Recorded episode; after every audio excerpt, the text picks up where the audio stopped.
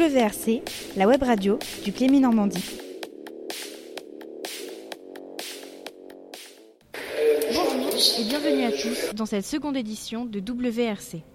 Aujourd'hui, et toujours en direct du mémorial de Caen, nous allons nous intéresser à des plaidoiries, mais pas n'importe lesquelles, puisqu'il s'agit de la finale du concours des plaidoiries de lycéens. Venant des quatre coins de la France, et même de Chicago pour certains, ces lycéens sont venus défendre les droits de l'homme. Je suis très honoré d'être le président euh, de ce jury. Ce n'est pas la première fois que je viens ici euh, pour cette euh, compétition. en même temps, c'est une tâche délicate. nous allons tous écouter des jeunes gens qui viennent défendre une cause, plaider. Et je vois, en tant que cinéaste, je me sens, comment dirais-je, proche d'une certaine manière, assez à l'aise, parce que je vais avoir des gens qui vont, qui vont finalement me raconter une histoire. Ils ont pour eux leurs mots, leurs convictions, leur engagement, leur éloquence. Et euh, moi je me demande, et les, membres du jury, on en s'est parlé tout à l'heure, on est tous raccords là-dessus, on ne demande qu'à être euh, emporté, touché, ému et convaincu. Donc euh, à vous aussi, public, euh, de les aider par votre silence, votre écoute, votre euh, concentration, et puis ensuite libérez-les en les applaudissant comme ils le méritent. Voilà, c'est un gros travail qu'ils ont fait depuis des mois, et passer ici, c'est difficile, c'est compliqué. Donc on, va, on est là pour les aider, pour les entendre, puis ensuite, il faut bien choisir, alors on choisira dans le secret. Je vous souhaite une excellente journée. À bientôt.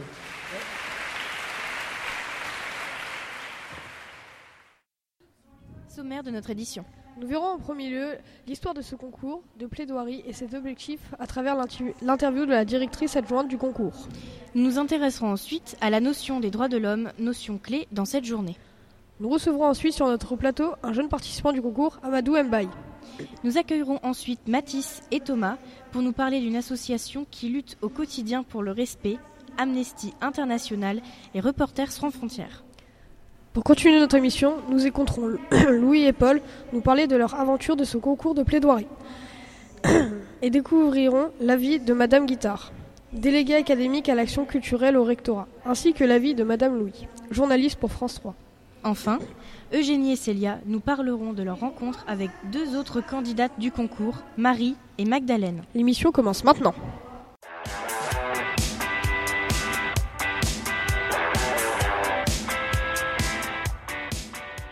En direct du mémorial de Caen, vous nous parlez maintenant et en détail du concours qui se déroule en ce moment, le concours de plaidoirie.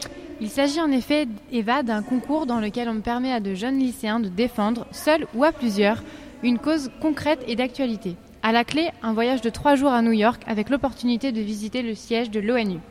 Dans un délai de 8 minutes, les candidats auront alors l'opportunité d'exposer leur plaidoirie face à un jury et à un public de 2500 personnes. Mais Mathis, qu'est-ce qu'une plaidoirie? Eh bien, une plaidoirie est un exercice d'argumentation et d'éloquence propre à la justice. Il s'agit de défendre une cause ou un cas, et donc de faire appel à des capacités de persuasion dans une mise en scène plus ou moins étoffée. Nous avons en effet rencontré la directrice adjointe, Isabelle Bournier, qui nous en dit plus. Euh, dans, quels, dans quels objectifs ce concours a-t-il été créé? Eh bien, il a été créé pour donner la parole aux lycéens et pour qu'ils puissent s'exprimer sur un sujet qui est essentiel et qui les concerne, c'est les droits de l'homme. Euh, il y a dans ce lieu une certaine résonance historique. En quoi vous semble-t-il important que le concours se déroule ici? Alors ça, c'est vraiment une très très bonne question parce que les, lycéens ne font pas toujours euh, le lien entre le mémorial et euh, le concours sur les droits de l'homme qui parle d'actualité. Ben, justement, les concours sur les droits de l'homme ont été créés dès l'origine du mémorial.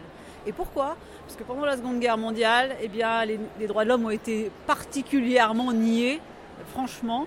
Euh, les droits humains euh, quasiment abolis euh, dans l'Allemagne nazie. Et c'est à partir de cet exemple historique fort qu'on a voulu créer un concours qui parle des droits de l'homme, mais aujourd'hui. Donc on fait le lien entre le passé et le présent. Ça, c'est super important. Très bien. Et sur quels critères sont-ils évalués Vous avez une grille ou quelque chose Oui, on a une grille indicative, c'est-à-dire que chacun est libre euh, d'évaluer les plaidoiries comme il le veut à partir du moment où à la fin il est capable, chaque jury est capable de classer euh, les quatre, en ce qui concerne le jury officiel, les quatre premiers. Mais on travaille sur la construction, le choix du sujet, l'argumentation et puis la conviction. Et ça, c'est très personnel chacun va être convaincu par, euh, un, avocat ou un lycéen euh, en fonction de sa propre sensibilité et de ses centres d'intérêt. Bon, il y a une part de subjectivité, c'est incontestable, comme dans tout jury. Très bien, merci beaucoup. Merci.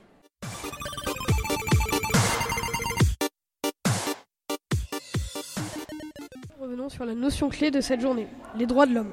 Célia, Eva, bienvenue à vous. Les plaidoiries se tenant actuellement au mémorial de Caen dénoncent en majorité une atteinte aux droits de l'homme. Mais quels sont ces droits?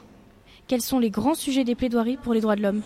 Tout d'abord, on entend par droit, de l'homme un ensemble de droits essentiels à notre existence en tant qu'être humain. Depuis 1948 est adoptée la Déclaration universelle des droits de l'homme. Ces droits protègent tous les êtres humains, riches comme pauvres, forts comme faibles, hommes comme femmes, et ce, quelle que soit leur race ou leur religion. Tous sont traités sur un pied d'égalité, sans discrimination. L'article 1 souligne d'ailleurs un point central de ces droits. Tous les hommes naissent libres et égaux en dignité et en droit. La portée en est universelle, car tous les États ont ratifié au moins un des traités fondamentaux sur les droits de l'homme, et 80% d'entre eux en ont ratifié quatre, ou plus encore. Certains droits ne connaissent ni frontières, ni barrières de civilisation. Tous les droits sont indivisibles, qu'ils soient civils ou politiques. Ces droits sont par exemple le droit à la vie, à l'égalité devant la loi, la liberté d'expression, les droits économiques, sociaux et culturels, comme le droit au travail, à la sécurité sociale et à l'éducation, ou encore les droits collectifs, comme le droit au développement. Euh, ces droits sont, sont indivisibles, liés et interdépendants. L'amélioration d'un droit facilite le progrès des autres. De la même manière, la privation d'un droit a un effet négatif sur les autres. Ces droits peuvent également résonner comme des obligations. Les États ont l'obligation et le devoir de respecter, protéger et instaurer les droits de l'homme. Respecter signifie ne pas entraver l'exercice des droits de l'homme. Protéger signifie que les États protègent les individus contre les violations des droits de l'homme. Instaurer signifie que les États doivent prendre des mesures afin de faciliter l'exercice des droits fondamentaux. Nous avons le droit d'exercer nos droits de l'homme, mais nous devons aussi respecter les droits des autres. Cette déclaration des droits connaît une grande portée morale. Elle, garantit en effet, parmi de nombreux droits, la liberté d'expression ou encore le fait de ne pas être tenu en esclavage. Surtout, elle garantit l'égalité devant la loi. En l'occurrence, les droits de l'homme sont souvent reflétés par la loi ou encore par des traités. Le lien entre les droits et la justice est un, effet inéluctable.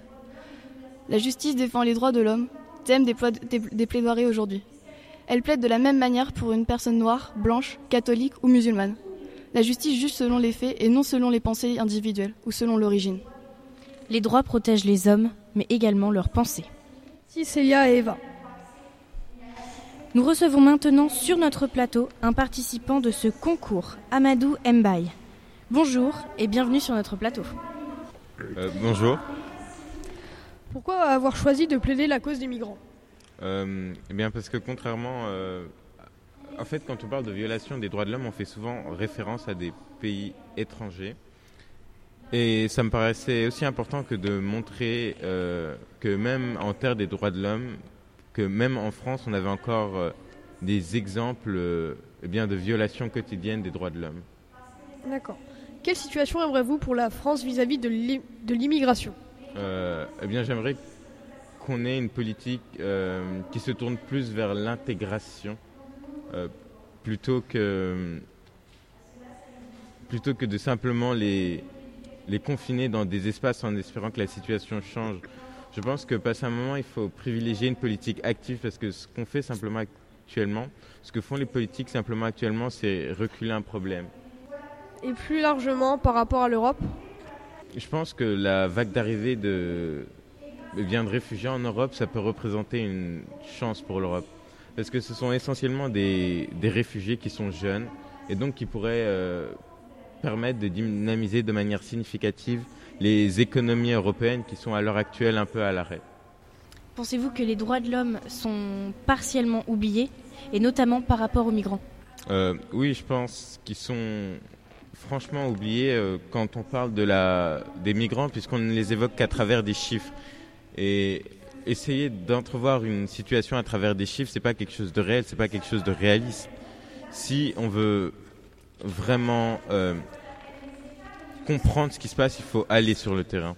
Et je pense qu'à l'heure actuelle, il y a très peu de politiques qui ont fait euh, l'effort de se déplacer et de voir la situation avec leurs yeux. Et euh, ce discours, est-ce que vous l'avez écrit facilement? Est-ce qu'il est venu comme une évidence pour vous?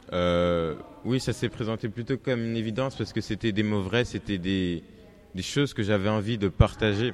Et je pense que c'est important d'éveiller le public tout simplement à ce qui se passe. Merci beaucoup d'être venu sur notre plateau et bravo pour votre passage ce matin.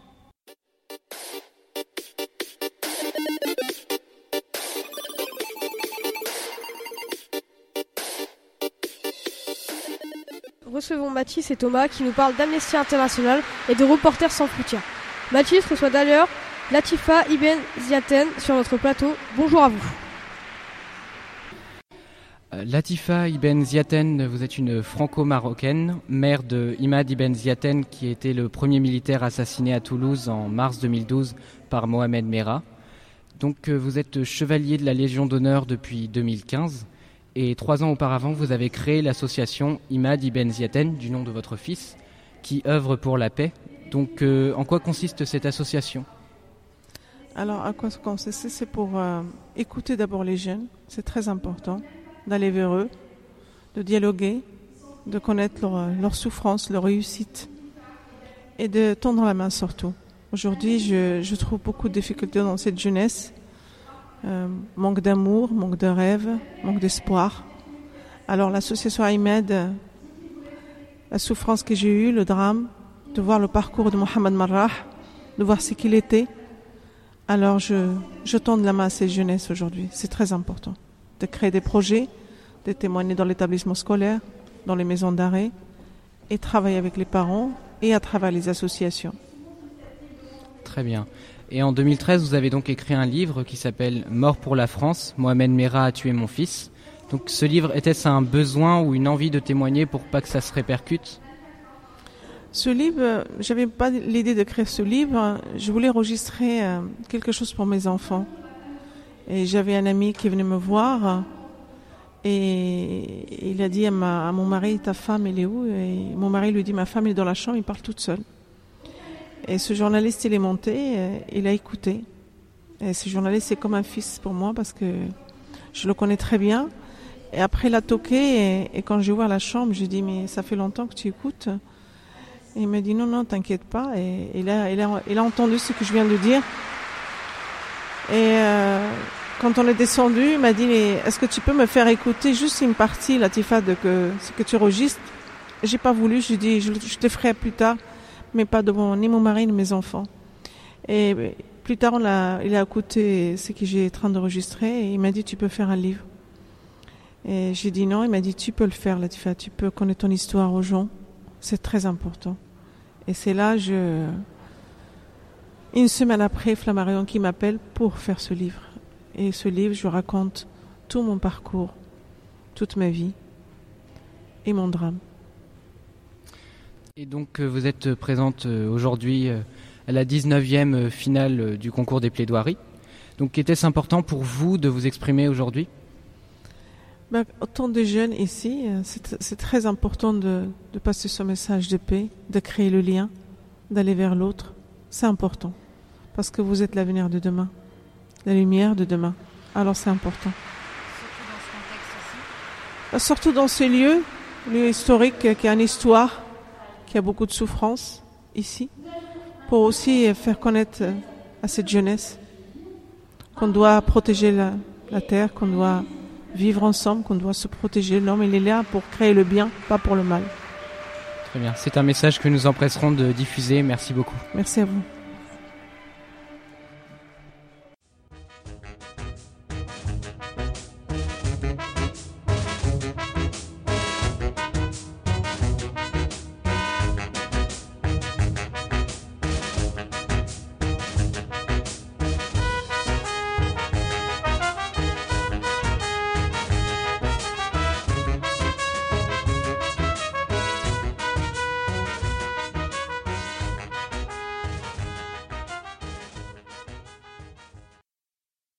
Tout de suite, Mathis et Thomas.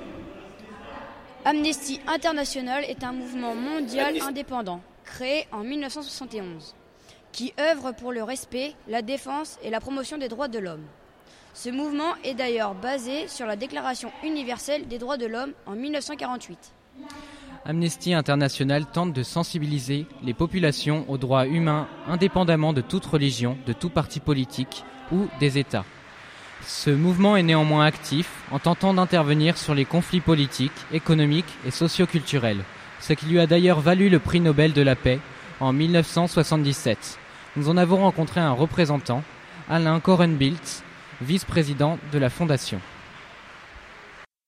Amnesty International, c'est une organisation internationale avec euh, plusieurs millions de membres partout dans le monde. Il y a une grosse section en France. Et leur objectif, notre objectif, euh, c'est de défendre partout dans le monde les droits humains, c'est-à-dire la liberté d'expression, la liberté d'opinion, toutes les libertés, tous les droits des uns et des autres, tels qu'ils sont énoncés dans la Déclaration universelle des droits de l'homme. D'accord. Et euh, en quoi la présence d'Amnesty International est-elle importante aujourd'hui au mémorial de Caen? Ah, pour nous, elle est très importante parce que c'est euh, des jeunes, aujourd'hui en particulier des lycéens, euh, qui racontent ce qu'ils ressentent sur les droits de l'homme, quelles sont leurs préoccupations à eux, quelle est leur vision. Et ça, c'est c'est très important pour nous de savoir voilà, quelles sont leurs préoccupations comment ils voient la chose. D'accord, bah, merci. Merci. Reporters sans frontières est une ONG internationale, c'est-à-dire une organisation non gouvernementale qui défend la liberté d'expression et d'information dans le monde où la moitié de la population n'a pas accès à une information libre. La presse permet de dénoncer les crimes des tortionnaires qui parfois alors cessent d'agir de la sorte. Dès sa fondation en 1985, l'organisation a publié des communiqués mondialement diffusés. Il s'agit d'assurer la dignité humaine, favoriser le développement de chacun et dénoncer de nombreuses aberrations telles que les enfants soldats, les femmes dont les droits sont limités, les actes de torture ou de violence en général. Nous avons rencontré M. Getty, qui est représentant ici de la fondation Reporters sans frontières. On imagine qu'avec les événements récents, euh, votre présence a une résonance particulière. En quoi la présence de Reporters sans frontières est-elle importante aujourd'hui au mémorial de Caen? Eh bien écoutez, euh, je crois que c'est important dans la mesure où euh, on a de très beaux exercices d'expression, d'expression libre, et dans une société, la liberté d'expression est quelque chose d'essentiel, et je crois que Reporters sans frontières ne pouvait pas échapper à cette manifestation, car nous la soutenons depuis longtemps, et les talents qui se sont exprimés aujourd'hui ne font que renforcer notre conviction de revenir euh, le plus souvent possible. Très bien, merci beaucoup. Et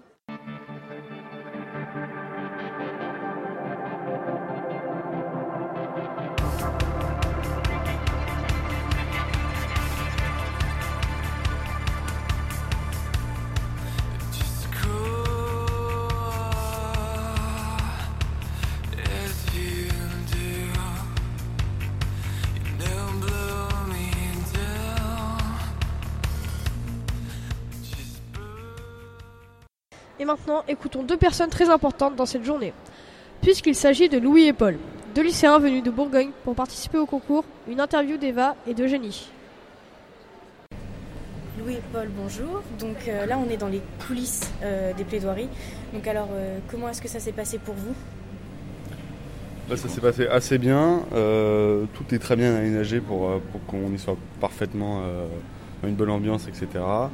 Euh, il y avait un peu de stress avant de monter sur scène, mais une fois qu'on y est, euh, on plaide, on prend pas mal de, plaisir, et là on n'a qu'une envie, c'est d'y retourner. Vous avez plaidé pour quelle cause? Nous on a plaidé pour euh, la peine de mort en Arabie Saoudite, enfin les peines de mort un peu injustes en Arabie Saoudite. Ok. Et donc là actuellement vous êtes étudiant, vous avez quel statut? On est en terminale ES pour moi. Et, moi je suis en terminale S. Et pour l'instant, on est en terminale, et on envisage peut-être des études de droit par la suite. Et euh, comment est-ce que vous avez euh, préparé donc, ces, plaidoiries? Euh, alors au début, on a entendu parler par un professeur d'histoire-géographie qui nous a plutôt boosté pour le faire. Et, après, on voulait absolument parler de la peine de mort. Et on cherchait un, sujet, un, cas à défendre.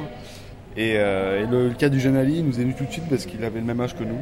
Et on trouvait ça plutôt injuste, plus injuste pour quelqu'un de 17 ans d'être condamné à mort que quelqu'un un peu plus vieux. Parce qu'il a, il a rien connu de sa vie, il, a- il à l'aube de sa vie et on, déjà on, on veut le tuer. Puis après on a vu que c'était vraiment euh, injuste euh, la manière dont, dont, dont il voulait le tuer et la cause aussi. Il le tue juste parce que, à cause de sa religion finalement et, à cause de son opposition au pouvoir. Donc c'est très, très dérangeant pour nous. Mais les lycéens ne sont pas les seuls acteurs de cette journée. En effet, voici l'avis des membres du jury, Madame Guittard et Madame Louis. Bonjour Madame Guittard, en quoi est-ce important aujourd'hui pour le rectorat d'être présent à ces plaidoiries? Alors, le, le rectorat, effectivement, est, est présent depuis très très longtemps euh, aux plaidoiries, dans la mesure où c'est toujours euh, un moment extraordinaire de voir ces jeunes euh, plaider euh, pour des causes euh, qui leur tiennent à cœur. Première chose, et en même temps, voir que ces jeunes, à l'occasion de ces plaidoiries, euh, finalement acquièrent et développent des compétences euh, qui, leur servent pour toute leur scolarité et, qui ne sont pas forcément les compétences qu'on travaille le plus souvent en classe. Donc pour ces deux raisons, à la fois voir des jeunes lycéens plaider, euh, enfin des lycéens, pas des jeunes lycéens, des lycéens plaider euh, sur des causes qui leur tiennent à cœur, des causes relatives aux droits de l'homme, et puis aussi développer des compétences de prise de parole orale, de construction, d'argumentation qui, qui semblent très intéressantes pour le rectorat. Voilà. Et effectivement, euh, c'est la 19e année que ces plaidoiries sont organisées. Et euh, de ce fait, ça fait 19 ans que, que des jeunes ont la parole de toute la France pour venir témoigner de sujets extrêmement divers. Euh, les deux derniers concernaient directement l'école en plus, c'était particulièrement intéressant.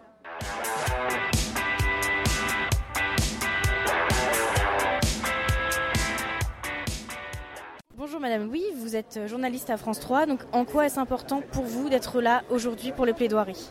C'est très intéressant pour moi parce qu'en tant que journaliste, j'ai déjà euh, suivi cette manifestation. euh, notamment en suivant par exemple une élève qui se préparait dans un lycée au lycée Rostand mais il y a plusieurs années. Donc j'ai pu voir le stress que ça pouvait engendrer. Et puis en tant que euh, public, tout simplement, je suis venue à titre personnel pour assister à ça. Je suis toujours bluffée parce que je trouve que voilà, c'est euh, l'éloquence, c'est prendre la parole en public. C'est assez proche de mon métier aussi. Et, euh, je me mets aussi à leur place. Je trouve que quelquefois, voilà, il faut savoir gérer son stress. Et je trouve que ces lycéens ont tous un très bon niveau, à la fois dans l'argumentation, dans la façon de prendre la parole, de convaincre les gens, dans la gestuelle aussi. Et euh, c'est un beau spectacle. Et en plus, c'est un spectacle sur les droits de l'homme. Donc c'est encore plus beau, je trouve. Merci beaucoup. Retrouvons Tim et Maxence qui ont pu interviewer un finaliste. Ce matin, nous avons interviewé Hugo Jolivet, élève en terminale S au lycée Jacob Holster, situé en Seine-et-Loire. Ses plaidoiries portent sur le thème de la Coupe du Monde du Qatar en 2022 et plus précisément, elle traite d'un ouvrier dénommé Rum Kumar Mahara. Rum Kumar Mahara était ouvrier et participait à la construction des stades, des routes, des hôtels. Sur ces chantiers, tous les jours, une personne meurt à cause des températures caniculaires atteignant 50 degrés, sans accès à l'eau potable. À cause des conditions de travail inhumaines, les ouvriers meurent le plus souvent de crise cardiaque. Ram Kumar Mahara a décidé de quitter ce travail. Rum Kumar Mahara n'a pas, n'a pas été rémunéré par l'État du Qatar pour ses réclamations. Maintenant, écoutons l'interview de Hugo Jolivet. Euh, qu'est-ce qui va, qu'est-ce qui vous a motivé à choisir ce sujet? Alors, ben, c'est un sujet, donc je suis assez fan de foot à la base, donc du coup, ça permettait de dénoncer euh, les, les atrocités qui se font euh, par rapport à quelque chose dont, qui me tienne à cœur à moi, par exemple. C'est le, le football, donc du coup, je connaissais assez le sujet quand je l'ai pris, donc euh, je me suis dirigé là-dessus. Dans votre plaidoirie, vous travaillez du, vous parlez du travailleur Ram Umar Mahara. Pourquoi lui et pas une autre personne? Alors, euh, c'est un- une personne que j'ai trouvée en faisant des recherches sur le sujet, sur un article qui lui avait été consacré. Et donc, je suis parti de son exemple pour dénoncer tout ce qui se passait euh, pour tous les travailleurs en, parlant, en parlant de lui, pour illustrer tout le monde en fait. Euh, Pensez-vous avoir des chances de gagner le concours euh, avec ce sujet? Ben, le sujet peut paraître un peu moins fort que les autres euh, vus comme ça, mais je pense que tout le monde a ses chances et on verra bien. C'est déjà beau d'être là. Merci et bonne chance pour cet après-midi. Merci beaucoup, à bientôt. Nous remercions Hugo Jolivet de nous avoir accordé du temps pour cette interview. C'était Tim et Maxence en direct du mémorial.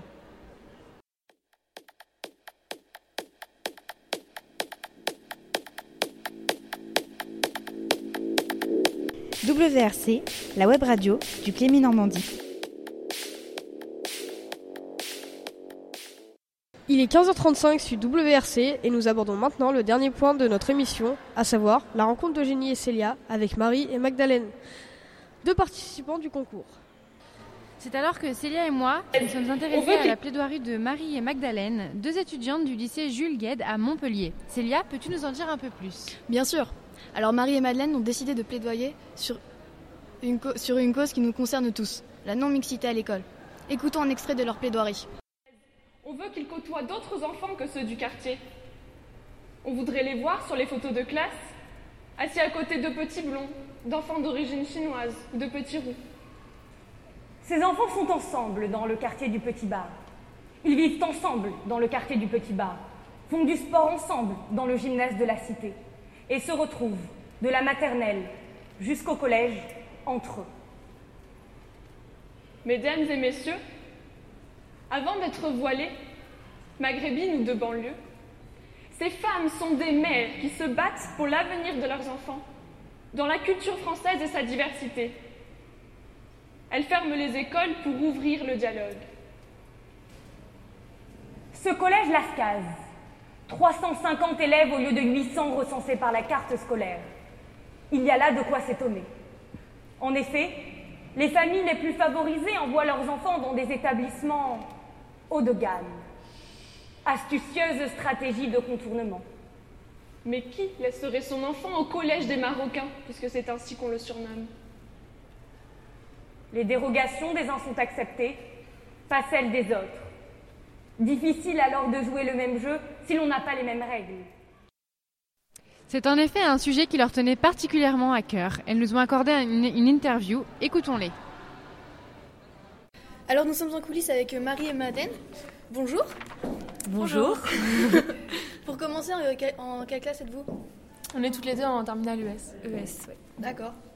Alors, euh, quelles ont été vos motivations euh, dans le choix de cette euh, cause? Et pourquoi ce choix? Ouf. Euh, bah, tout d'abord, l'école et l'éducation, c'est un sujet qui nous touche, bah, en tant que lycéenne, mais aussi euh, personnellement.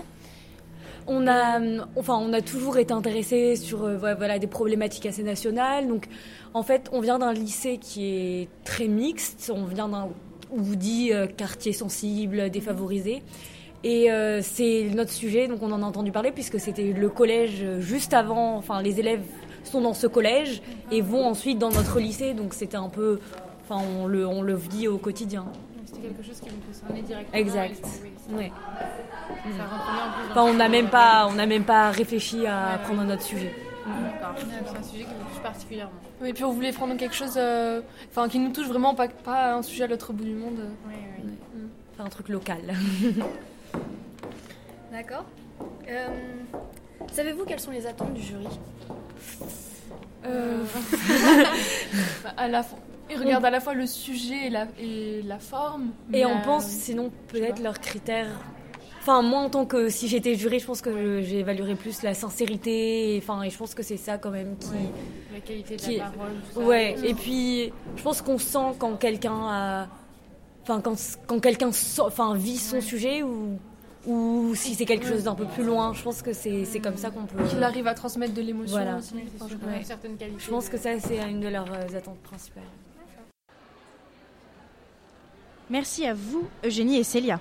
Cette émission est maintenant terminée. Merci à vous de l'avoir suivie et merci à Célia, Thomas, Mathis, Tim, Maxence et Eugénie pour la préparation de cette nouvelle édition. À bientôt sous WRC.